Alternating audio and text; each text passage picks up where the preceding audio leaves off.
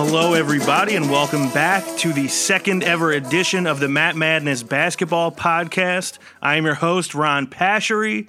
The reason I decided to do another one of these, obviously anybody who follows the Philadelphia 76ers knows we just had a very eventful 2 weeks that we just put behind us. I got a lot of feedback on the last one, some people who enjoyed it. Some people who maybe were already familiar with a lot of the basics and wanted some more detail. So I don't have 102-degree fever this time. So I have the energy and the brain power to dig a little bit deeper. So this will be a deeper dive into the process. I'm going to discuss what Sam Hinkie inherited, what he left behind, kind of go over everything he did while he was here. I'm going to get to the truth about the reign of the Colangelos and what they left behind and some of the PR nightmares they put us as Sixers fans through.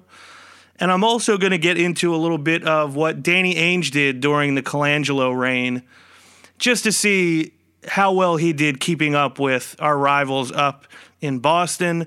And then if there's enough time at the end, not that I have a time limit, but maybe get into a little bit of conjecture about what is next for the Philadelphia 76ers. So with that being said, May 14th, 2013, Sam Hinkie was hired out of Houston to the Philadelphia 76ers. He inherited a 34-win team that had traded for Andrew Bynum the previous year. They did not have a 2014 first-round draft pick. They did not have a 2017 first-round draft pick. And that trade left the roster pretty bare. So the roster that Sam Hinkie inherited consisted of Jrue Holiday, who was a good player and still is, Evan Turner, who wasn't a good player and still isn't, Thaddeus Young, who was a fine player, I guess, and still is fine. Spencer Hawes, who sucked. LaVoy Allen, who sucked. Kwame Brown, who I don't even have to say what he was. Jason Richardson, who was injured. Arnett Moultrie, who most people probably never heard of unless you were really invested in this team. And going into that draft, they owned their first-round pick, which was 11th. They owned their own second-round pick and the Pelicans' second-round pick. That roster that I just mentioned was accomplishing nothing. A lot of people kind of felt like, why don't they build around these guys? There was nothing really to build around. They weren't good. They topped out at being mediocre. If everyone on that team had a career season, they may have won 43 or 44 games and gotten eliminated in the first round of the playoffs. Unless they just so happened to be playing a Chicago Bulls team that lost their two best players in the playoffs. But they didn't even do that with this team. They still had Andre Iguodala at that time. But anyway, this roster was going to do nothing. It was kind of perfect timing for this plan by Sam Hinkie because LeBron was right in the middle of his dominant reign over the Eastern Conference. They weren't going to go anywhere. They didn't have a chance to overcome any team that LeBron James played for. And just for like an example, look at what the Toronto Raptors just did. They've been great for the last 3 or 4 seasons. They had the coach of the year this year, Dwayne Casey, and they fired him because they can't get past LeBron James. They're not a bad team, but they weren't good enough to overcome the best player in the league. Some people would argue greatest player of all time. These years were made expendable by the fact that LeBron James resided in the Eastern Conference. Nobody really had a reason to try to overtake him because they clearly were not going to be able to do it. So Sam Hinkie came into this situation at a time where wins and losses were not really going to matter. So what he turned the roster he inherited into, as I mentioned, Jrue Holiday, Evan Turner, LaVoy Allen, Thaddeus Young, Spencer Hawes, a bunch of nobodies after that. He turned that roster into Nerlens Noel, who was the number 6 pick in the 2013 draft. Dario Saric, he added, Jeremy Grant. They got their 2017 first-round draft pick back. They acquired Miami's 2015 top 10 protected first-round pick, which ultimately conveyed in 2016 as the 24th pick. A lot of people might forget it looked like that pick was going to convey as the 11th or 12th pick, but Miami tanked at the end of the season, fell to the 10 spot, and were able to keep the pick, which kept the Sixers from getting an extra pick in 2015. They acquired the 2015 Oklahoma City top 18 protected first-round pick, which I believe they finished 17 that year, just maybe like a game out of 19th or a game and a half or two games out of 19th. So that one almost conveyed as a pretty high pick in 2015. Ultimately, that conveyed in 2016 as the number 26 pick.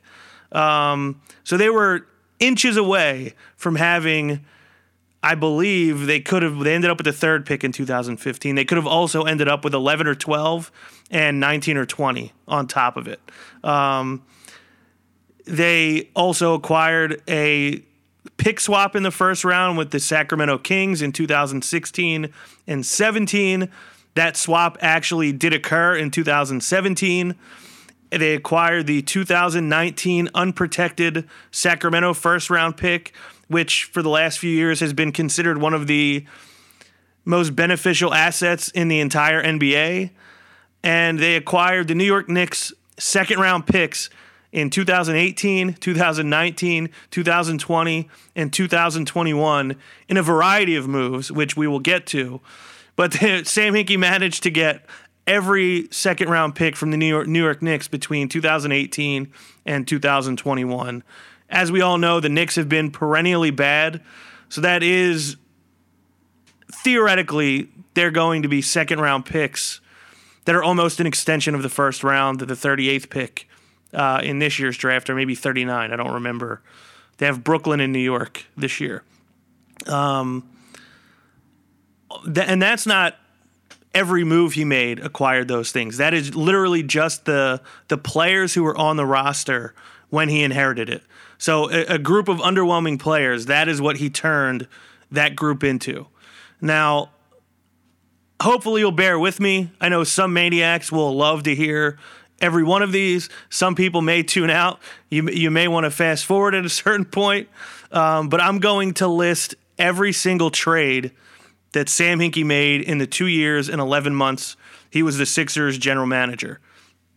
So let's start 2013-14 season. At the 2013 draft, Sam Hinkie traded Jrue Holiday and Pierre Jackson, who was drafted 42nd, for Nerlens Noel and the New Orleans Pelicans 2014 top 10 protected pick. That New Orleans pick eventually turned into the number 10 pick in the 2014 draft, and they drafted Elfrid Payton with that pick. They ultimately turned that into Dario Saric and their own 2017 first-round pick back. So Jrue Holiday, who the next season only played 34 games, the season after that only played 40 games, and Pierre Jackson, who I don't believe ever played a minute in the NBA outside of Summer League, they turned those guys into Nerlens Noel, Dario Saric, and the Sixers 2017 first-round pick. Sam Hinkie then traded a protected 2014 second-round pick, which was so heavily protected it never conveyed, for Tony Wroten, who unfortunately suffered a knee injury. I thought he was a promising player when they acquired him. He was actually younger than Michael Carter Williams, who they would draft at number 11 in this draft. Unfortunately, I believe the injuries kept him from reaching his full potential, but I thought he was an exciting player that had some promise to maybe be something. They traded another 2014 protected second-round pick that never conveyed, so they kept that second-round pick for Eric Maynor, and the Pelicans' 2015 second-round pick, which ultimately turned into the number 47 pick in 2015, who the Sixers drafted Arturas Gudaitis, who became one half of what the Sixers traded to Sacramento for the two pick swaps and the 2019 unprotected first-round pick. They also got the 39th pick in the 2016 draft. They traded that as one of two second-round picks traded for Ish Smith. That was actually the last move Sam Hinkie ever made before leaving the team. Spencer Hawes was traded by Hinkie for Earl Clark, Henry Sims, Cleveland's 2014 second-round pick, which turned into the 39th pick, which turned into Jeremy Grant, and they acquired Memphis's 2014 second-round pick. It was number 52, turned into the rights to Vasilije Micic, who never came over to the NBA. They actually still have his rights. I don't believe we'll ever see him as in a Sixers uniform, but for anyone who is familiar with the famed Sixers podcast, the rights to Ricky Sanchez, maybe someday a podcast will be named after the rights to Vasilije Micic. Jeremy Grant was still here when Sam Hinkie left and was valuable enough that Brian Colangelo was able to trade him for a 2020 first-round pick, top 20 protected, and a second-round pick in 2020. We'll get to that a little bit later.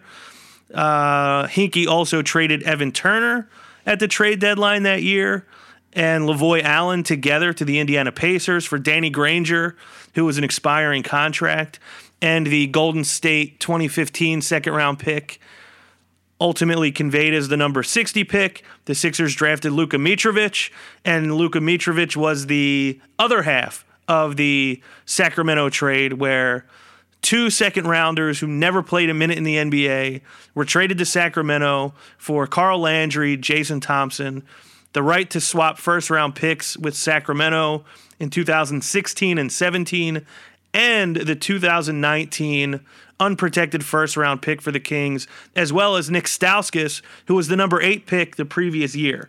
So one of the great steals of the last decade in NBA trades. And then the last acquisition of that season was another protected second-round pick, which never conveyed, for Byron Mullins, who was awful, played a few games here at the end of the 2013-14 season. And just to go over again what the Sixers traded from the roster inherited by Sam Hinkie. Jrue Holiday, who played a total of 74 games combined over the next 2 years, so he would have only helped the team in a very limited way, and all that would have done is given them a worse draft pick. Traded Spencer Hawes, who went on to average over the next two seasons that Sam Hinkie was with the Sixers, 6 points and 4 rebounds a game, was out of the league before the 2017 season even started.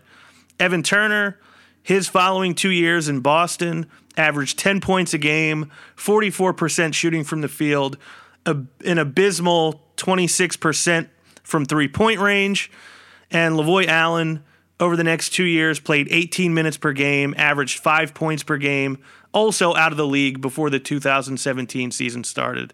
The 2014-15 season, as I said, at the 2014 draft, Hinkie drafted Elfrid Payton with, I believe, the belief that Orlando coveted that player to be their point guard of the future. So they took Elfrid Payton, managed to kind of hold him ransom to the Orlando Magic for the number 12 pick, which, as I said, turned into Dario Saric. Orlando's 2015 second-round pick, which ended up being the number 35 pick the next season, and they reacquired their own 2017 first-round draft pick that was sent away in the Andrew Bynum trade. Before the season started, I believe it was in August of 2014, Hinkie traded Thaddeus Young, who was a fine player. I'm not going to say he's not a pretty good player, but he's not a game changer. He's not a cornerstone. They traded him for Miami's 2015 and 16 top 10 protected pick, which, as I said, conveyed in 2016 as the number 24 overall pick, which turned into Timote Luwawu-Cabarrot, drafted by Brian Colangelo, not Sam Hinkie. They also acquired in that trade Luke Bahamute and Alexi Shved. Ultimately, Alexei Shved was traded for Ronny Turiaf, Sergei Lashuk, and Houston's 2015 second-round pick, which ended up being the 58th overall pick. Sergei Lashuk was ultimately traded for a guy named Cenk Akkiol, who I assume no one has heard of, who was then traded to Denver for JaVale McGee. In that JaVale McGee trade, the Sixers acquired they actually acquired the number 26 pick in the 2016 draft from Oklahoma City. So, again, I'll have more details on that trade when we get to it. This is the most ridiculous thread of events. It's almost impossible to tie them all together because there are so many strands. But then they traded a 2015 second rounder, heavily protected, again, never conveyed. So notice a lot of these trades, the Sixers or Sam Hinkie specifically, are trading picks that they never actually relinquish and then still get assets in return. So for this pick that never conveyed, they acquired Keith Bogans and the Cleveland Cavaliers 2018 second-round pick. They then traded the right to swap second-round picks between Cleveland and Brooklyn in the trade for Brandon Davies. Again, we will get to that one. Sam Hinkie traded Casper Ware, who never played another minute in the NBA after he left the Sixers, to the Nets for Marquise Teague, brother of Jeff Teague, and Brooklyn's 2019 second-round pick. Hinkie then traded Arnett Moultrie, who, again, never played another minute in the NBA after he left the Sixers, for Travis Outlaw and the Knicks' 2019 second-round pick. The aforementioned Brandon Davies was traded, who only played 44 minutes after he left here in the NBA. They acquired the right to swap 2018 second-rounders between Cleveland and Brooklyn. They acquired point guard Jorge Gutierrez, Andre Kirilenko, who never played here. Gutierrez never did either. And they also acquired Brooklyn's 2020 second-round pick.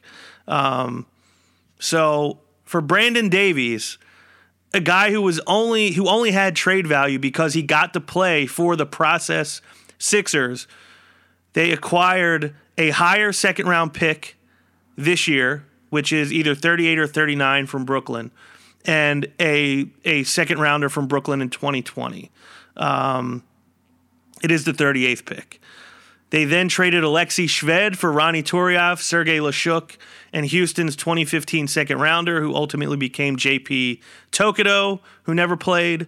They then traded Cenk Akkiol for JaVale McGee, Chuchu Maduabum, and Oklahoma City's 2015 top 18 protected pick, which conveyed in 2016 as the 26th pick, and Brian Colangelo used that selection to draft Furkan Korkmaz, who has yet to make an impact with the team, although that was expected at the time because he was a young European player who wasn't ready to play. Obviously suffered injuries to his foot this year, and we're obviously hoping for good things from him in the future. And then the last two deals of the 2014-15 season, two of the more controversial trades in the Sam Hinkie era. First one being Michael Carter-Williams, who was the 11th pick the year before, traded in a three-team deal between, I believe, Milwaukee and Phoenix, where the Sixers acquired the Lakers' 2015 top 5 protected pick. It was top 3 protected in 2016 and 17, and then unprotected this year in 2018. That pick, as we all know, conveyed this year as the number 10 pick in the draft. And again, the luck for the Lakers to finish top 3 in both 2016 and 17. The Sixers were an eyelash away from possibly having a number 4 or number 5 pick each of the last 2 years. And then the other one, KJ McDaniels, who infamously signed the 1-year deal instead of the 4-year deal that Sam Hinkie preferred as a rookie. They traded KJ McDaniels to Houston for Isaiah Cannon and a 2015 second-round pick, which became the 37th pick, which became Richaun Holmes, who is still on the team and hopefully will be a significant contributor this year and in the future. Obviously remains to be seen. The last year Sam Hinkie was in charge, 2015, not nearly as much activity as the first 2 years. He traded the Orlando second-round pick that was acquired in the Dario Saric trade. Number 35, they drafted Willy Hernangomez. He was traded to the Knicks for the Knicks' 2020 and 2021 second-round picks. This is when the ridiculous Sacramento trade was made. Arturas Gudaitis and Luka Mitrovic to the Sacramento Kings for Nick Stauskas, Jason Thompson, Carl Landry, the right to swap first-round picks in 2016 and 17, and the 2019 unprotected Sacramento Kings pick. And again, the picks would swap. In 2017, the Sixers jumped from 5 to 3 in 2017, and Brian Colangelo used that in the trade to trade up for number one and draft Markelle Fultz. And the last trade of the Sam Hinkie era was the Denver 2016 second-round pick and the Sixers' own 2017 second-round pick for Ish Smith in the middle of the fervor that everyone had for them acquiring a real point guard.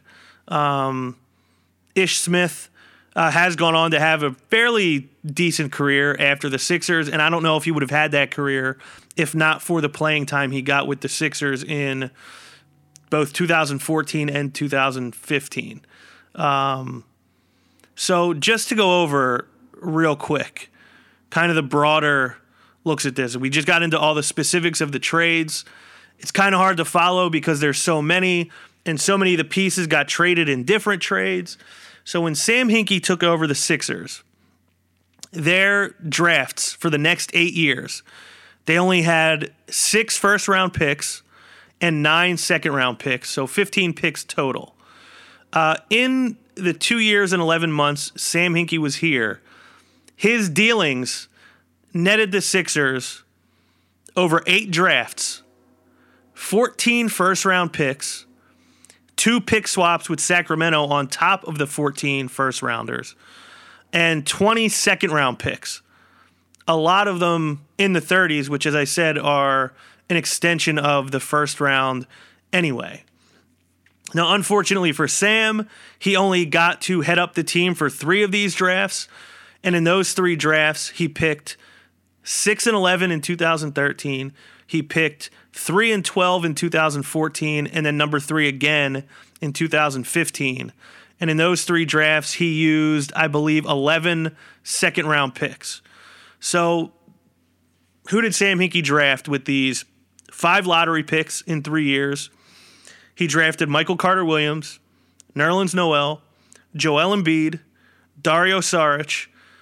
He actually got back the 2017 first-round pick that they lost in the Bynum trade, and he drafted Jahlil Okafor. What those 5 picks ended up becoming for Sam Hinkie were Nerlens Noel, Joel Embiid, Dario Saric, Jahlil Okafor, and the 2018 Lakers pick, which now conveyed as number 10.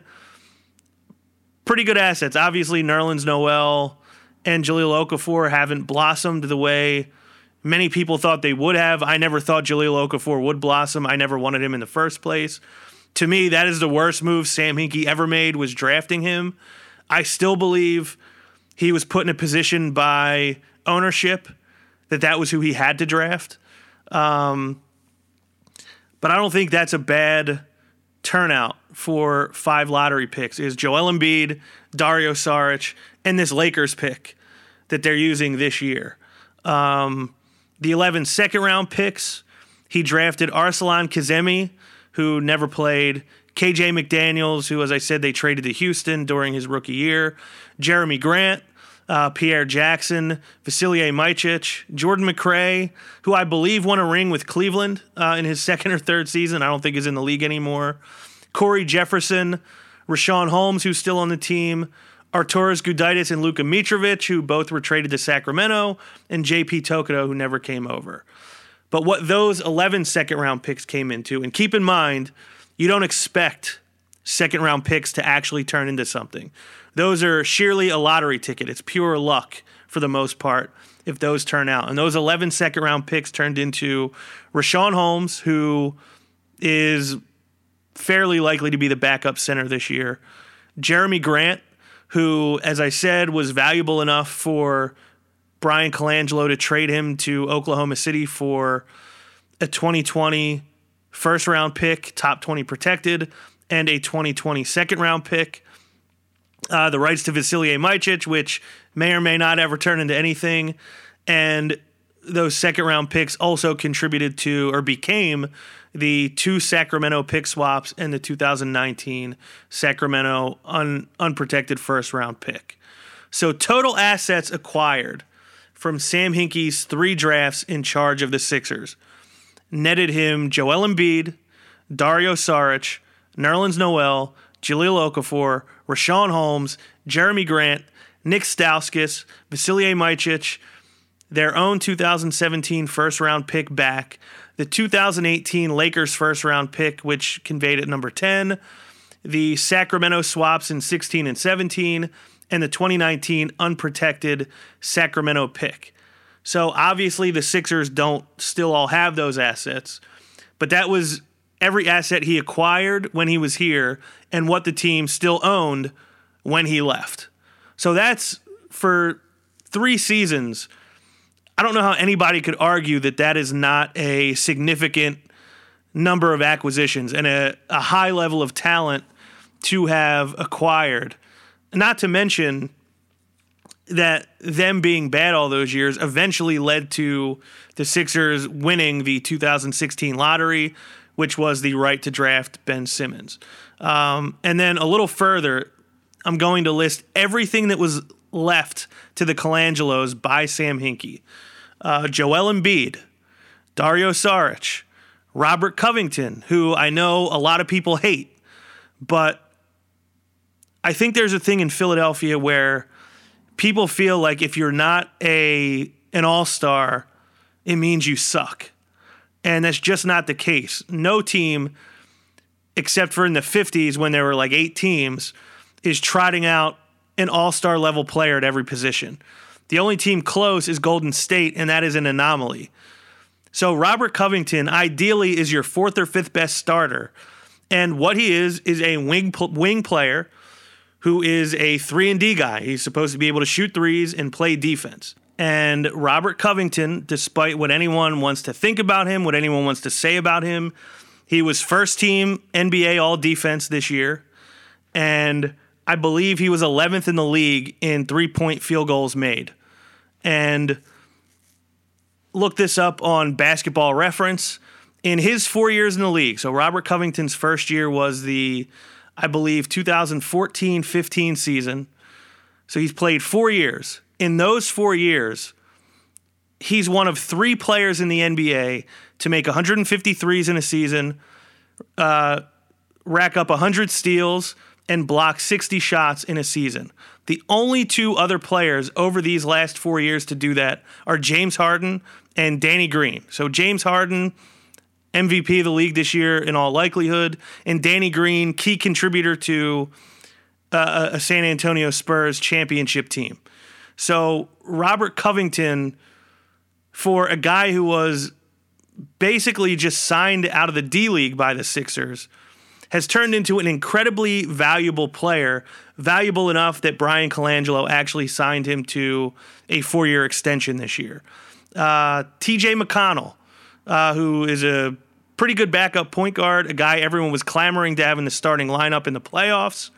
Nerlens Noel, Jahlil Okafor, Richaun Holmes, Jeremy Grant, Nick Stauskas, Kendall Marshall, who was valuable enough for Colangelo to trade him for 2 second-round picks after Hinkie left, Hollis Thompson, the rights to Vasilije Micic, the 2016 number 1 overall pick, Miami's 2016 first-rounder at 24, Oklahoma City's 2016 first-rounder at 26, their own 2017 first-round pick that was number 5 and swapped to number 3, the 2018 Lakers pick, Sacramento's the right to swap 2016 and 2017 with Sacramento, which ultimately did, the 2019 Sacramento unprotected pick, which was traded to the Celtics, their own 2018 first-rounder. I'm sorry, their own 2018, Brooklyn's 2018, and the Knicks' 2018 second-round picks, which are 38, 39, and 56 in this year's draft. Their own second-round pick and second-round picks from Sacramento and the Knicks in 2019. Their own second-round pick, the Knicks and Brooklyn second-round pick in 2020, and their own second-round pick in 2021, as well as the New York Knicks second-round pick in 2021. That is everything that was left to the Colangelos by Sam Hinkie. Unfortunately for Sam, the two most important players out of that were Joel Embiid and Dario Saric, who didn't suit up for a game until after Sam was already out of town.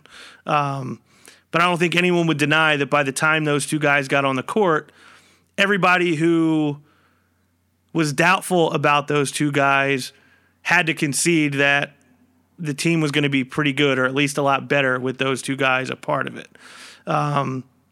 In addition to all that, players like Dwayne Dedmon ended up having a legitimate NBA career because of the minutes he got to play here.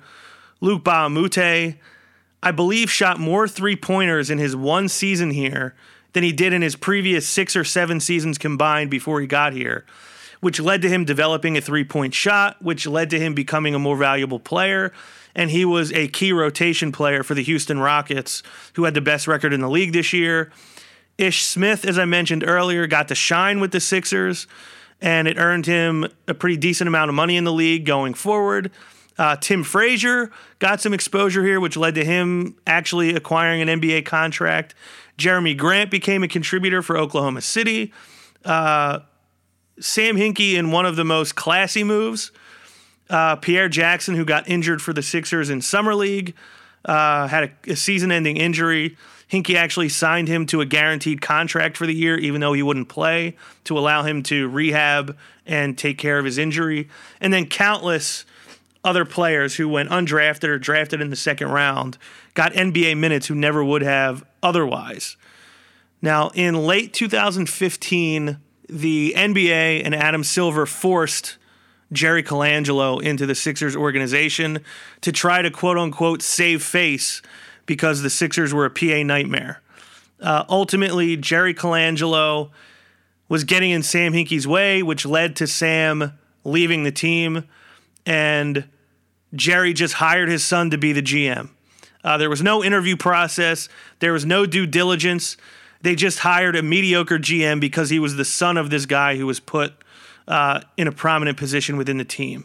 So that leads us to 2016. With the Colangelos at the helm, mostly Brian. So what was left over the next, 6 years between 2016 and 2021 for Brian Colangelo? Over 6 drafts, he inherited 9 first-rounders, which included the Lakers pick and the Sacramento pick, as well as the 2 pick swaps in addition to 9 first-rounders, and 11 second-round picks. Colangelo turned those picks into just 8 first-rounders, the Los Angeles Lakers pick, and the 2 pick swaps. He traded the Sacramento pick, which is unfortunate because, as I said, it was a very valuable asset. And he actually acquired 2 extra second-rounders, which means the Sixers then had 13 second-round picks over those 6 drafts.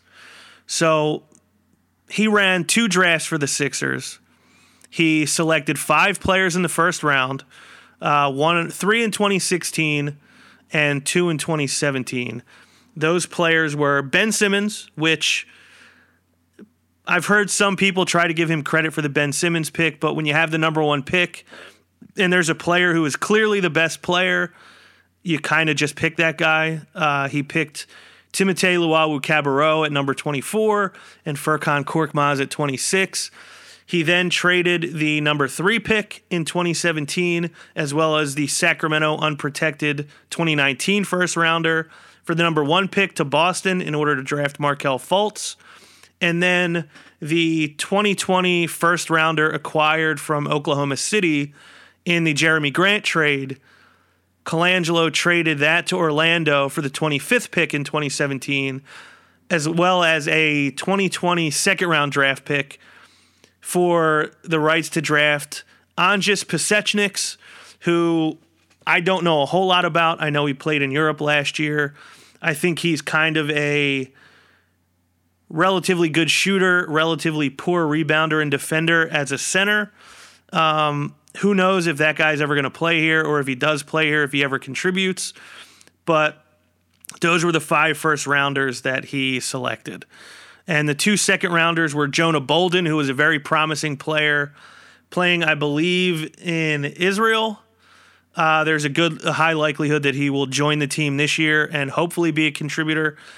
Very exciting player, super long wingspan, good athlete, could be a stretch 4 or maybe a small ball 5. There's some promise for him as a three-point shooter, a disruptive defender, a high-energy player.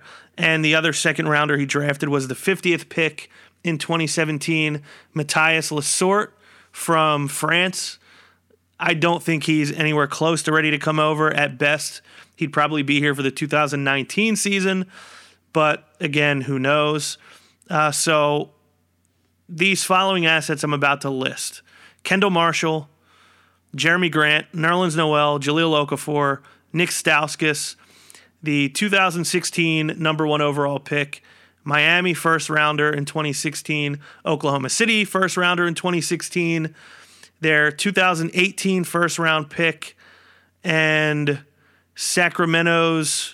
2018 first-round pick, Sacramento's 2019 first-round pick, and the Knicks' 2019 and 2020 second-round picks. All of those assets, Brian Colangelo turned into Ben Simmons, Timothée Luwawu-Cabarrot, Furkan Korkmaz, Jonah Bolden, Anžis Pasečnieks, Justin Anderson, and Markelle Fultz.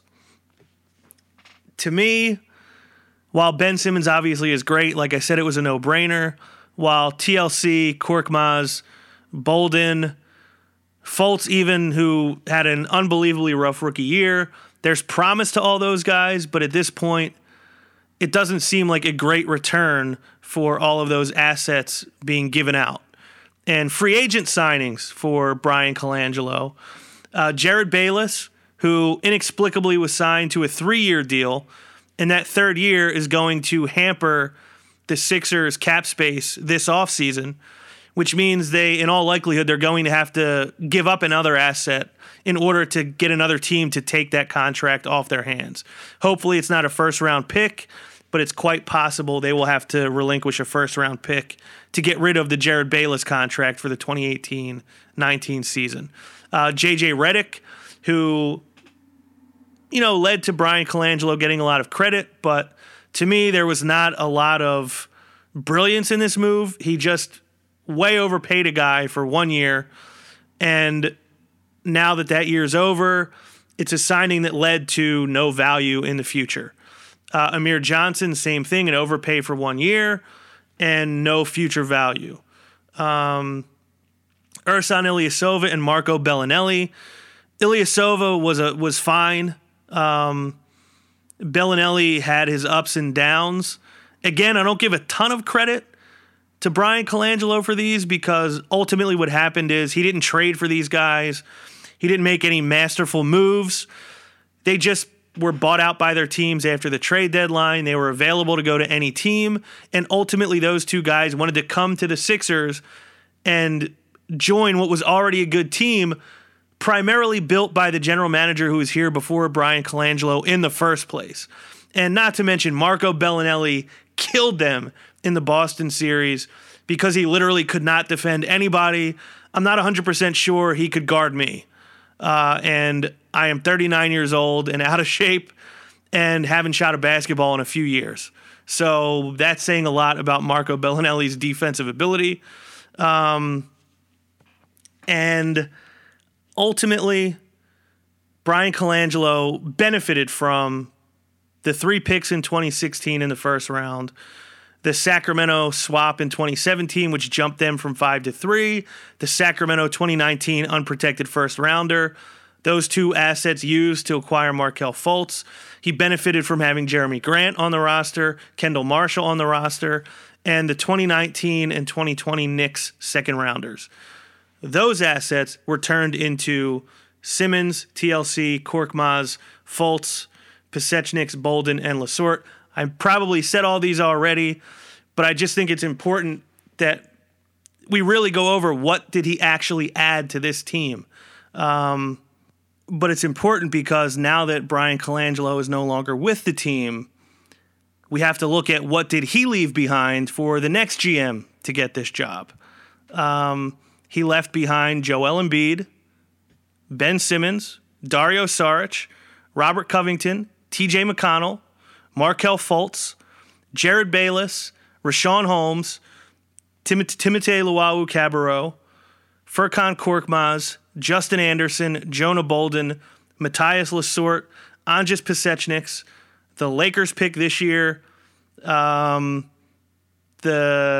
2018 Sixers pick at 26, the 2018 Brooklyn and Knicks second-round picks at 38 and 39, 2018 Sixers pick at 56, Sixers 2019 first and second rounders, the 2019 Sixers, Brooklyn, and Sacramento second rounders, the 2020 Sixers, Dallas, and Brooklyn second rounders, and the 2021 Sixers and Knicks second rounders.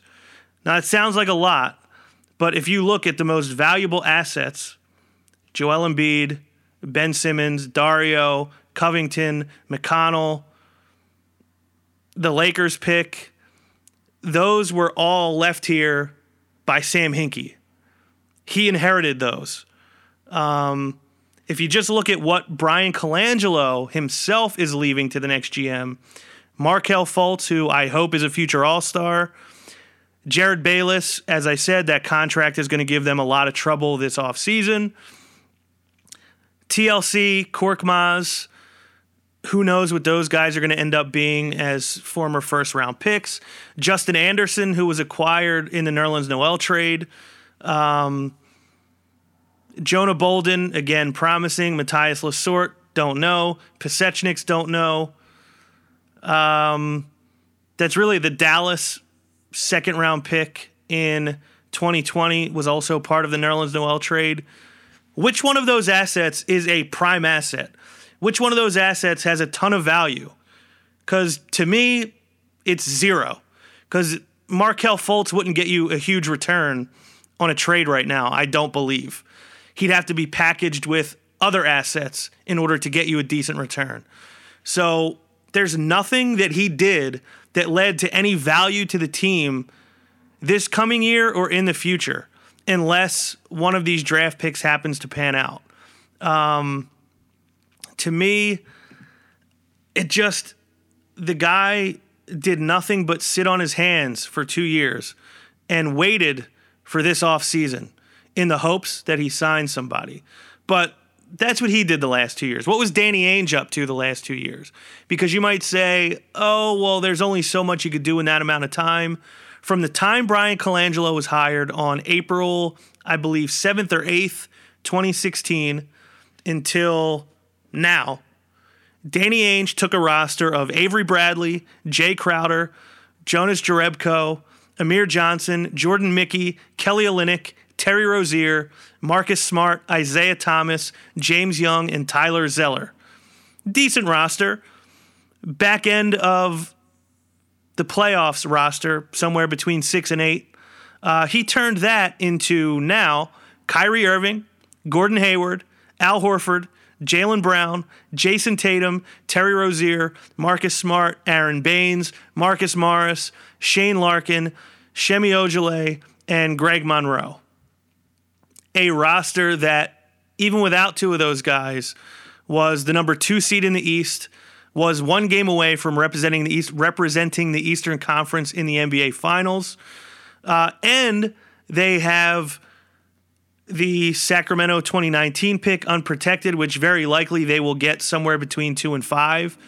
They have, I believe, the Clippers unprotected first round pick next year. they still have the ability to add a lot to that team. And a lot of that was done during the time that Brian Colangelo was operating the 76ers. One guy has done a masterful job the last 2 years. The other guy has done literally almost nothing. So what did Danny Ainge acquire in the draft? Jaylen Brown, number 3 pick. Jason Tatum, number 3 pick. Semi Ojeleye, drafted somewhere, I believe, in the 30s in the second round. Jaylen Brown looks like a real player. Jason Tatum looks like a future all-star. What did he acquire in trades? Kyrie Irving for Jay Crowder, Isaiah Thomas, Ante Zizic, and the number 8 pick in this year's draft went to Cleveland, as well as a 2020 second-round pick from Miami. They got Kyrie Irving, all-star player. They acquired Marcus Morris for Avery Bradley in a 2019 second. They acquired the Clippers' unprotected 2019 first-round pick for picks number 31 and 35 in last year's draft. Pretty good trade. And they acquired the 2019 Sacramento unprotected first-round pick in the Markelle Fultz, Jason Tatum trade. And then free agent signings, he signed Al Horford and Gordon Hayward. Like I said, he has far outshined what Brian Colangelo has done in these 2 years. So now back to Hinkie a little bit. The sole reason he is no longer here is because the NBA couldn't handle what was considered quote-unquote bad PR. And the bad PR was solely about wins and losses, a perceived mistreatment of players, a perceived mistreatment of fans, and truly poor behavior by Jahlil Okafor off the court. So just to answer those things, the Sixers weren't winning anyway. They weren't going to, no matter what they did. The mistreatment of players, a lot of players benefited from Sam Hinkie's tenure. Joel Embiid might have been rushed back into the lineup, and his career may have been ruined.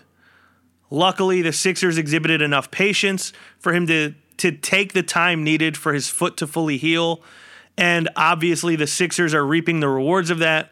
Second team All-NBA, second team All-Defense, a starter in the All-Star game. I assume all of those things are going to be – he's going to be staples on all of those teams in the future. Also, a lot of people forget – Joel Embiid's younger brother, who was 13 or 14 years old, died, and Sam Hinkie was there to support him through that. He still credits Hinkie for that, and I think he'll always support Sam Hinkie for being there during that time in his life. Robert Covington benefited from Sam Hinkie's tenure. T.J. McConnell benefited from Sam Hinkie's tenure. Luke Bamute, Dwayne Dedman, every guy who was drafted in the second round and undrafted that got to play actual NBA minutes and receive NBA paychecks benefited from Sam's time here. And the fans seemed pretty happy with the end result. 52-win team last year, one of the best up-and-coming young rosters in the league. But unfortunately, everybody thinks everything is supposed to happen immediately. Sam Hinkie said this was a 3 to 5 year rebuild. We are now, I believe, just at the 5 year mark of when Sam Hinkie was hired. So less than 5 years after he was hired, they were a 50-win team and won a round in the playoffs. So to me, there's no greater proof of his success, and it still pisses me off that he's not here to reap the benefits of it and to build upon what he had already built. 2 years of what he built just got flushed down the toilet because of the Colangelos. So now let's go to what the Colangelo PR issues are. They were panned for having no search for a GM after Hinkie left, and nepotism reigning supreme and his Jerry Colangelo's son just being put in charge. Leaks about Nerlens Noel, the Jahlil Okafor trade debacle where he was sat out of the lineup, and reports were leaked that a trade was imminent, and it never happened. Not to mention those two players, Nerlens and Okafor, were both picked in the top 6 of their draft. Nerlens, before his injury, was the consensus number one player.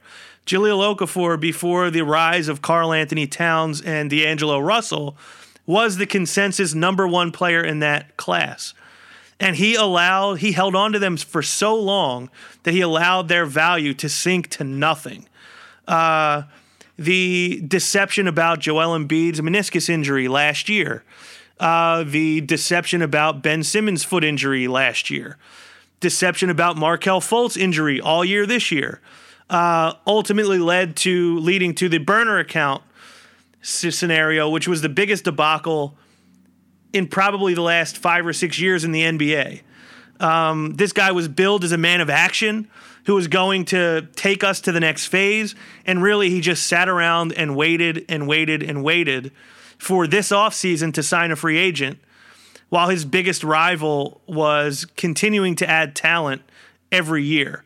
There's really basically nothing of value to show for his tenure as GM. Obviously, even if the Markelle Fultz thing works out and he becomes an all-star, I think the best case scenario at this point is he becomes as good as Jason Tatum, and Boston got another high-level first-round pick out of that deal. And unfortunately, he kind of put the future of this team solely on the shoulders of this summer, because he just sat here and hoped that one of these star players is going to sign here. And there's no guarantee of that. So we're sitting here we're hoping that something great happens this offseason. There's no guarantee of that. And that leads me to what is next. As I said, they have arguably the best, most promising young roster in the NBA. They have a coach who, despite some issues locally, is incredibly well respected across the league among players and coaches and the media. Obviously, a GM has to be signed at some point this offseason. They need to find a GM, or they need to sign a GM for a reason bigger than just signing LeBron James. Because if you sign somebody and they don't sign LeBron James, which I think even if they are considered the favorite, I don't think signing LeBron is the most likely outcome this offseason. So if you don't get LeBron, now you're left with a guy whose highest value is already behind you. So I think they need to hire a forward-thinking GM who will know how to preserve what they already have while keeping the future healthy, or hopefully making it even more healthy than it already is. I don't want David Griffin or just some other name who's been a GM for another team. I don't want to make a sideways move. The guy I want the most is Mike Zarin, because I want to chip away a little bit from Boston's front office. I would love it if they got Sachin Gupta, because he was a Hinkie disciple when Hinkie was here. He played a big part in a lot of Hinkie's well-known successful trades. I would love for Sam himself to come back, although I know that will never happen. And I wouldn't hate it if they went with maybe a Trajan Langdon or a Shane Battier, a younger guy who played in the league, who maybe is braced for the future of how to build an NBA team. There obviously are many other names that will probably be floated around. Those are not the only good candidates, but those are the guys I'm personally most interested in. And I think roster-wise, it's imperative to acquire players who can compete and contribute on both ends of the floor. 3 and D wing players are essential. Shot creators are essential. That to me is those are the two biggest needs for this team this year. As you saw in the Boston series, they didn't have enough players who could play defense, and Boston found mismatches to exploit almost every time down the floor. And shot creators, basically, if the threes aren't falling, they have no real offense to speak of other than Joel Embiid post-ups, and he needs help. So they need other guys who can create offense for the team. Now the draft is going to be 1 week from the moment this podcast is being released. At number 10, this is not going to be the most comprehensive list, but The guys I'm most interested in at number 10, in no particular order, McCall Bridges, Lonnie Walker, Shai Gilgeous-Alexander, and Zaire Smith. I think any one of those guys will fit the bill of what the Sixers are looking for. And at 26, the names that come to mind, again, not a comprehensive list, in no particular order, Kyrie Thomas, Josh Okogie, Jacob Evans, DeAnthony Melton. Just whatever you do, please don't draft Grayson Allen. I do not want him here. Please don't. Now, I don't want anyone to ever forget that the NBA, Adam Silver, Scott O'Neal, and the Colangelos hijacked our team. It's our team. It is not theirs. I believe that the pressure put on them by Sixers fans on Twitter was the start of us taking the Sixers back. So thank you to everyone who made that 9 days of the burner scandal so much fun, so entertaining. Thank you for getting to the bottom of the scandal so the organization couldn't weasel their way out of firing him. So yeah, Ben Dietrich, thank you for writing the piece. Thank you to Legs for doing a lot of that detective work, and everyone else on Twitter who kind of came to the conclusion that his wife played a big part in it. Yeah, I think the last 2 years, the Sixers have at best kind of stood pat, and the only improvement made was based on previous acquisitions just getting on the floor and getting better. Nothing really of value has been added. I think that's a shame because there is a chance that the Sixers' future has kind of regressed a little bit as Boston's has progressed. But there is time still to fix it. There is time to make up for what was lost in the last 2 years.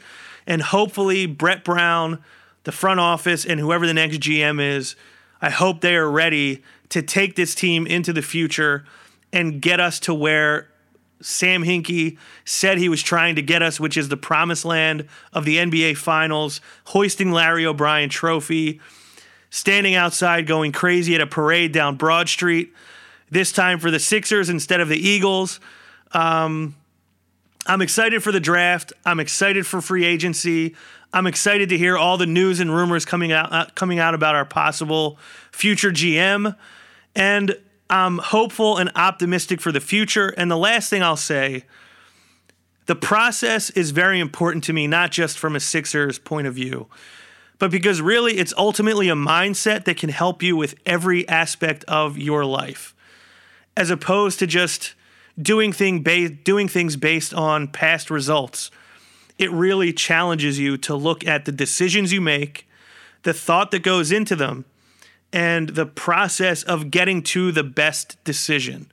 And when you can have a sound process for decision-making, it will lead you to making more sound decisions, which will then lead to better results. It won't always lead to the best result, but your likelihood of reaching the best results for yourself are astronomically increased when you have smart, sound decision-making processes in place. So I am developing my own process. Obviously, I'm in the process of improving it all the time. I hope all of you can learn something from the process that maybe some people don't know why you're putting your efforts in to this thing or that thing. And ultimately, 3 or 4 years down the line, maybe it leads you to the career you've always wanted, or, you know, maybe it leads you into a really great marriage, or it leads you to buying your dream house. Whatever those things may be, find your own process for decision-making to enhance the rest of your life, the way Sam Hinkie enhanced the life of the Philadelphia 76ers organization. That is all I have this time. I will probably be back with another Sixers podcast at some time in the next month. So that's it. I am Ron Pashery, and I will talk to you next time.